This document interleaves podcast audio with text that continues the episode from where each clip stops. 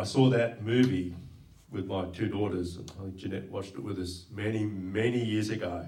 They were only you know, tiny kids. The title of that song is Stick-to-itivity. And uh, the film was actually made in 1948. It's a very old film now. Stick-to-itivity is what we call these days resilience. And I've wanted to talk on re- resilience for a little while now. And um, it'll take a couple of weeks, I think, to get, get, to get through this. But of course, as, as we're all aware, Queen Elizabeth II passed away this week after reigning for just over 70 years. And she was 96, which is a pretty decent age, and um, left an enormous legacy behind. And it's quite interesting because I've done I've read a lot of the I suppose you call them obituaries and opinion pieces and so on written about her. And uh, one of her defining characteristics was actually this stick-to-itivity or resilience. And I found it very interesting to, to read what so many experts have said about her because they use lots and lots of adjectives to describe her, and some even acknowledge that she was a woman of deep faith. But they don't actually make the connection mm. between stick-to-itivity or resilience and faith. Because I don't think that resilience is something that we can really develop through huffing and puffing or through positive thinking or through any kind of therapy, but only through a rich and deep relationship with God through Jesus Christ. If we can just go to the next slide. Um, just for your interest, her full title is this, or was Elizabeth, Elizabeth II, by the grace of God of the United Kingdom of Great Britain and Northern Ireland and of the other realms and territories, Queen, head of the Commonwealth, Defender of the Faith. That's a full title, and some add, and Supreme Governor of the Church of England. I read a number of um, commentaries about her, and if we just go to the next slide, in uh, 2015, the, uh, the BBC wrote about her, and these three uh, words came up, and uh, they were saying that these words are used most often or more often than any others in connection with Queen Elizabeth steadfast, constant, and dutiful. The next uh, sentence is taken from the Encyclopedia Britannica, which obviously has just been updated since her death a few days ago. This comment here relates to the funeral of her husband, Prince Philip, after 73 years of marriage. Is that right? I think it is. I'm not good at counting, but I think it's they were married for 73 years. And of course, there was COVID restrictions, and the Queen, being the Queen, didn't ask for any particular privileges. And you may have seen photographs. I, I actually watched the service. You may have seen that she was seated on her own and wearing black, of course, with a black mask, and she was on her own grieving her husband. The widely disseminated images of her tragic isolation were heartbreaking, but emblematic of the dignity and courage that she brought to her reign. But you see, people use these words, but they don't seem to ask why. Well, let's explore why. On the occasion of her 21st birthday, way back in 1947, this is what she said My whole life, whether it be long or short, shall be devoted to your service. That's the people. God help me to make good my vow. Interestingly, King Charles III as he is now known. In his speech, in his first speech as king, quoted that but left out the bit about God. As an aside, he did say this and I, I saw the, the video and then I actually got a copy of his speech. The role and the duties of the monarchy also remain. He's talking about change, but these don't change. As does the sovereign's particular relationship and responsibility towards the Church of England, the church in which my own faith is so deeply rooted. Uh, that's a very interesting comment from him because I've never heard him make a statement like that before. And uh, one hopes and prays that he will walk in his mother's footstep in relation to faith in God through Jesus. But I do think it was significant that when he quoted from his mother's 21st birthday speech, he didn't include those really important words God help me to make good my vow.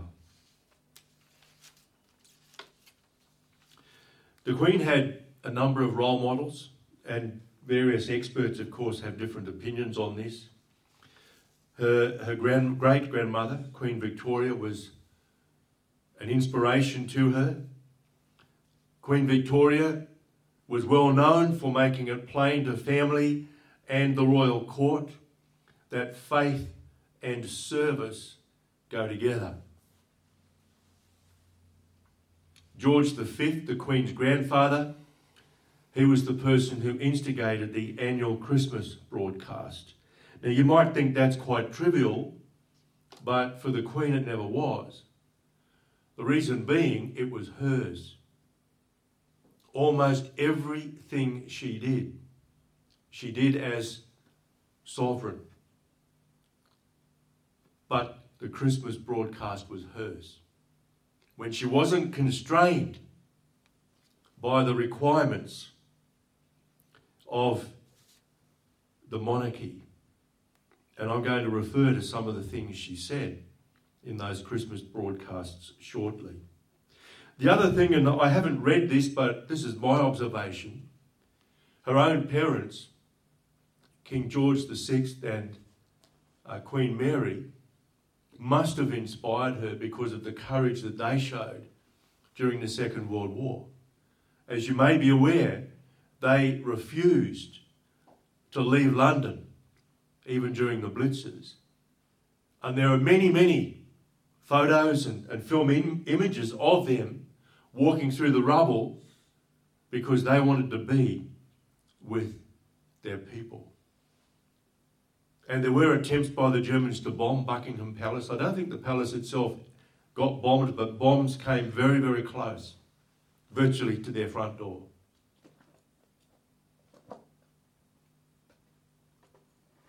They cared for the people. In her first Christmas broadcast, which was in 1952, her father had died earlier that year from lung cancer. Among other things, this is what she said Pray for me, that God may give me wisdom and strength to carry out the solemn promises I shall be making and that I may faithfully serve him and you all the days of my life.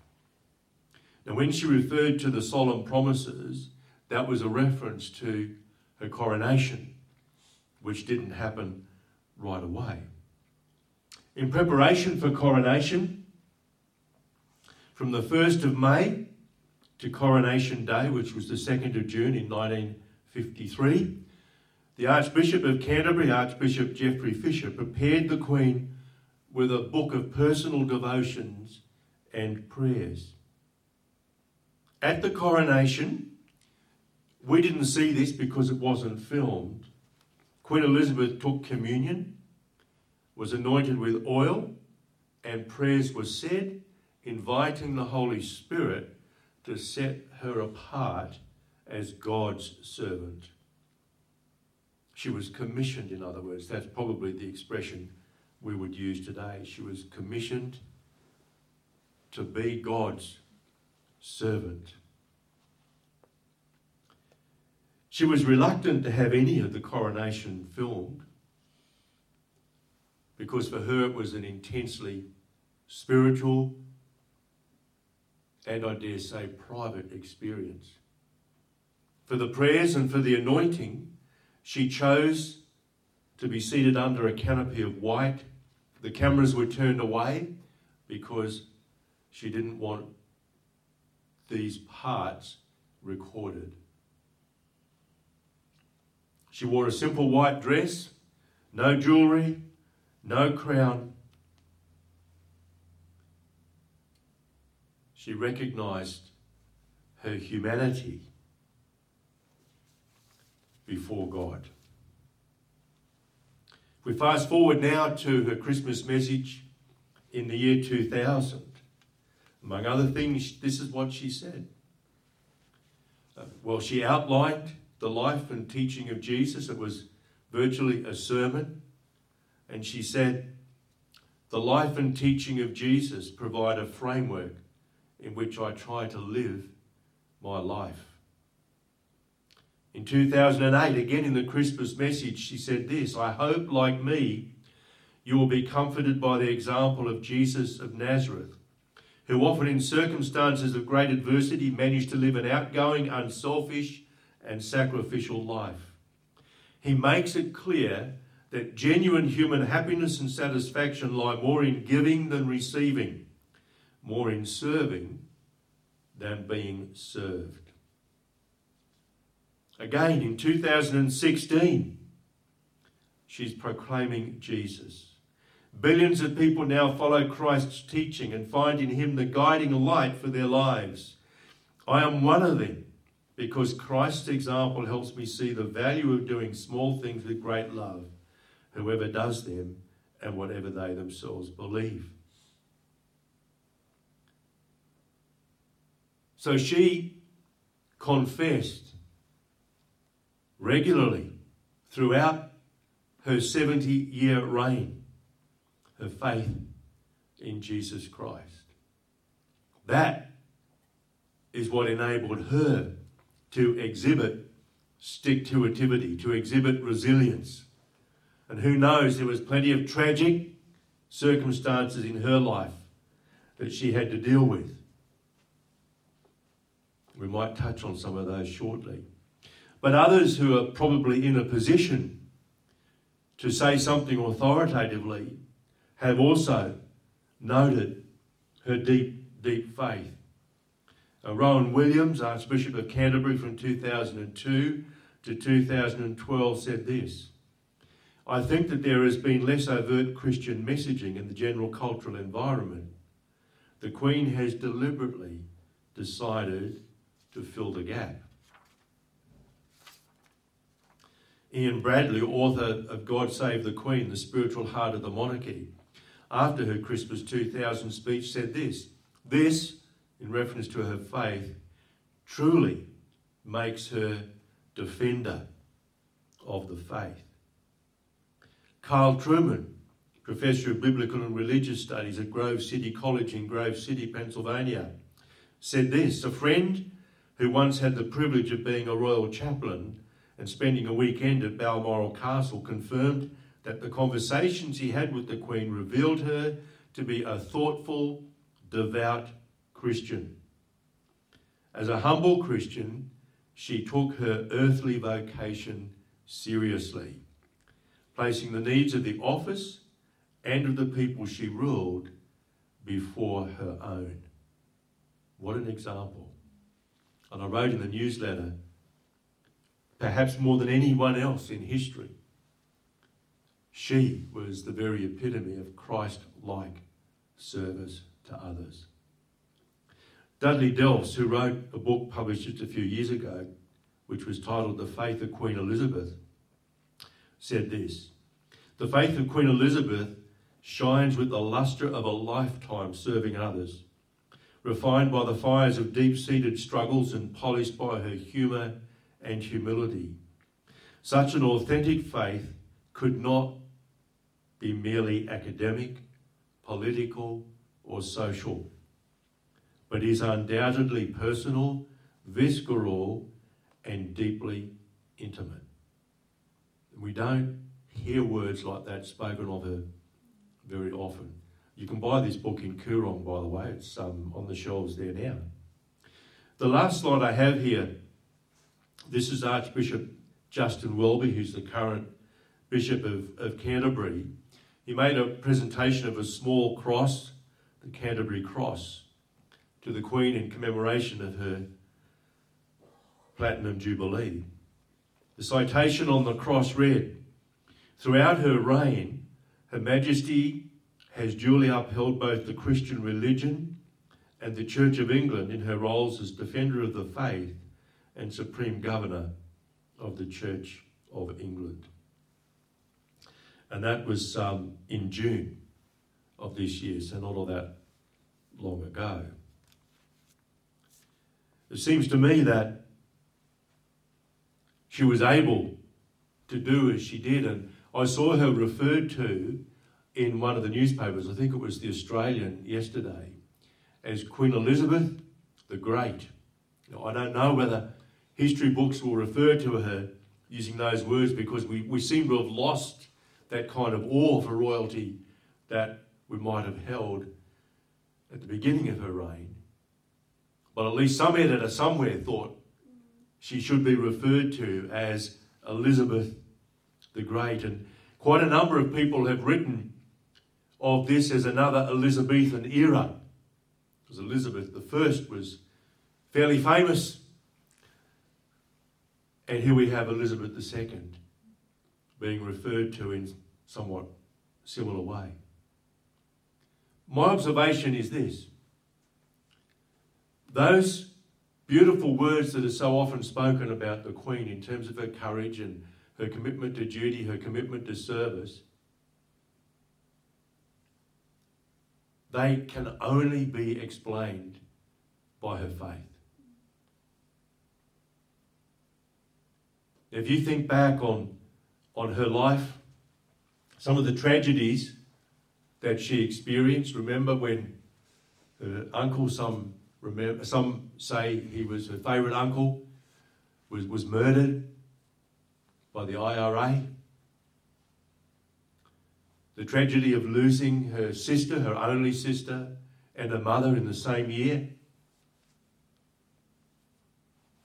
The personal distress as she watched the marriages of three of her four children disintegrate, most of them in a very public way. More recently, of course, the apparent breakdown in relationship between one of her grandsons and the rest of the family. The criticism that the royal family came under and that the crown came under, sustained over quite a long period of time. The fire that did great damage to Windsor Castle cost 50 million pounds to repair. And there was such a public outcry that after that, uh, the Queen actually agreed to pay income tax. Because prior, prior to that, royalty were, were set apart.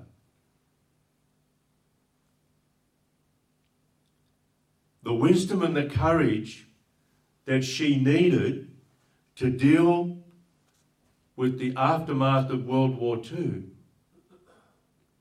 she was a major force in the creation of what we now call the Commonwealth of Nations.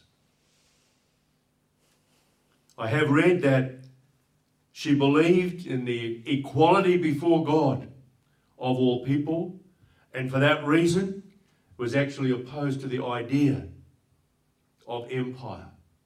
But what she wanted to do was to create bonds among all of those nations that had at one time or other been colonies or protectorates of Great Britain.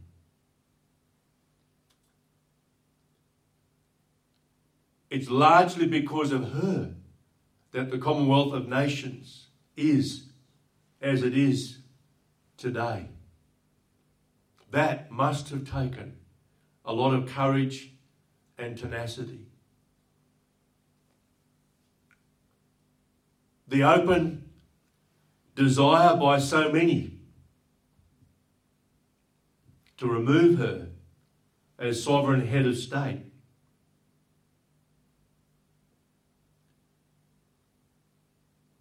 And yet, it is reported that on so many occasions, just by her presence, people change their minds. She was a queen.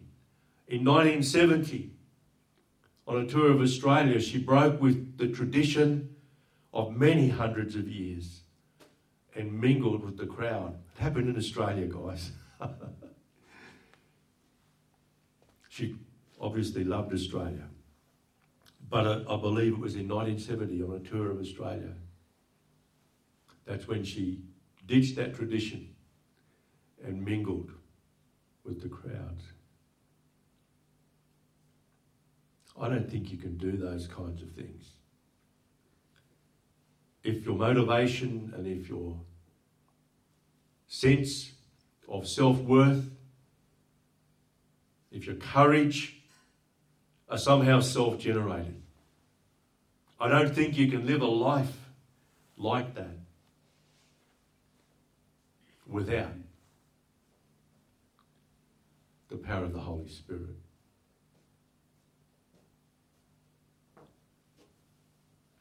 When she was prayed over at a coronation in 1953 and they asked the Holy Spirit,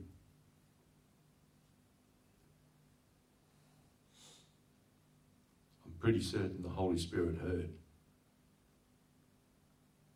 I'm pretty certain that she was somebody who responded to the Holy Spirit and that she was able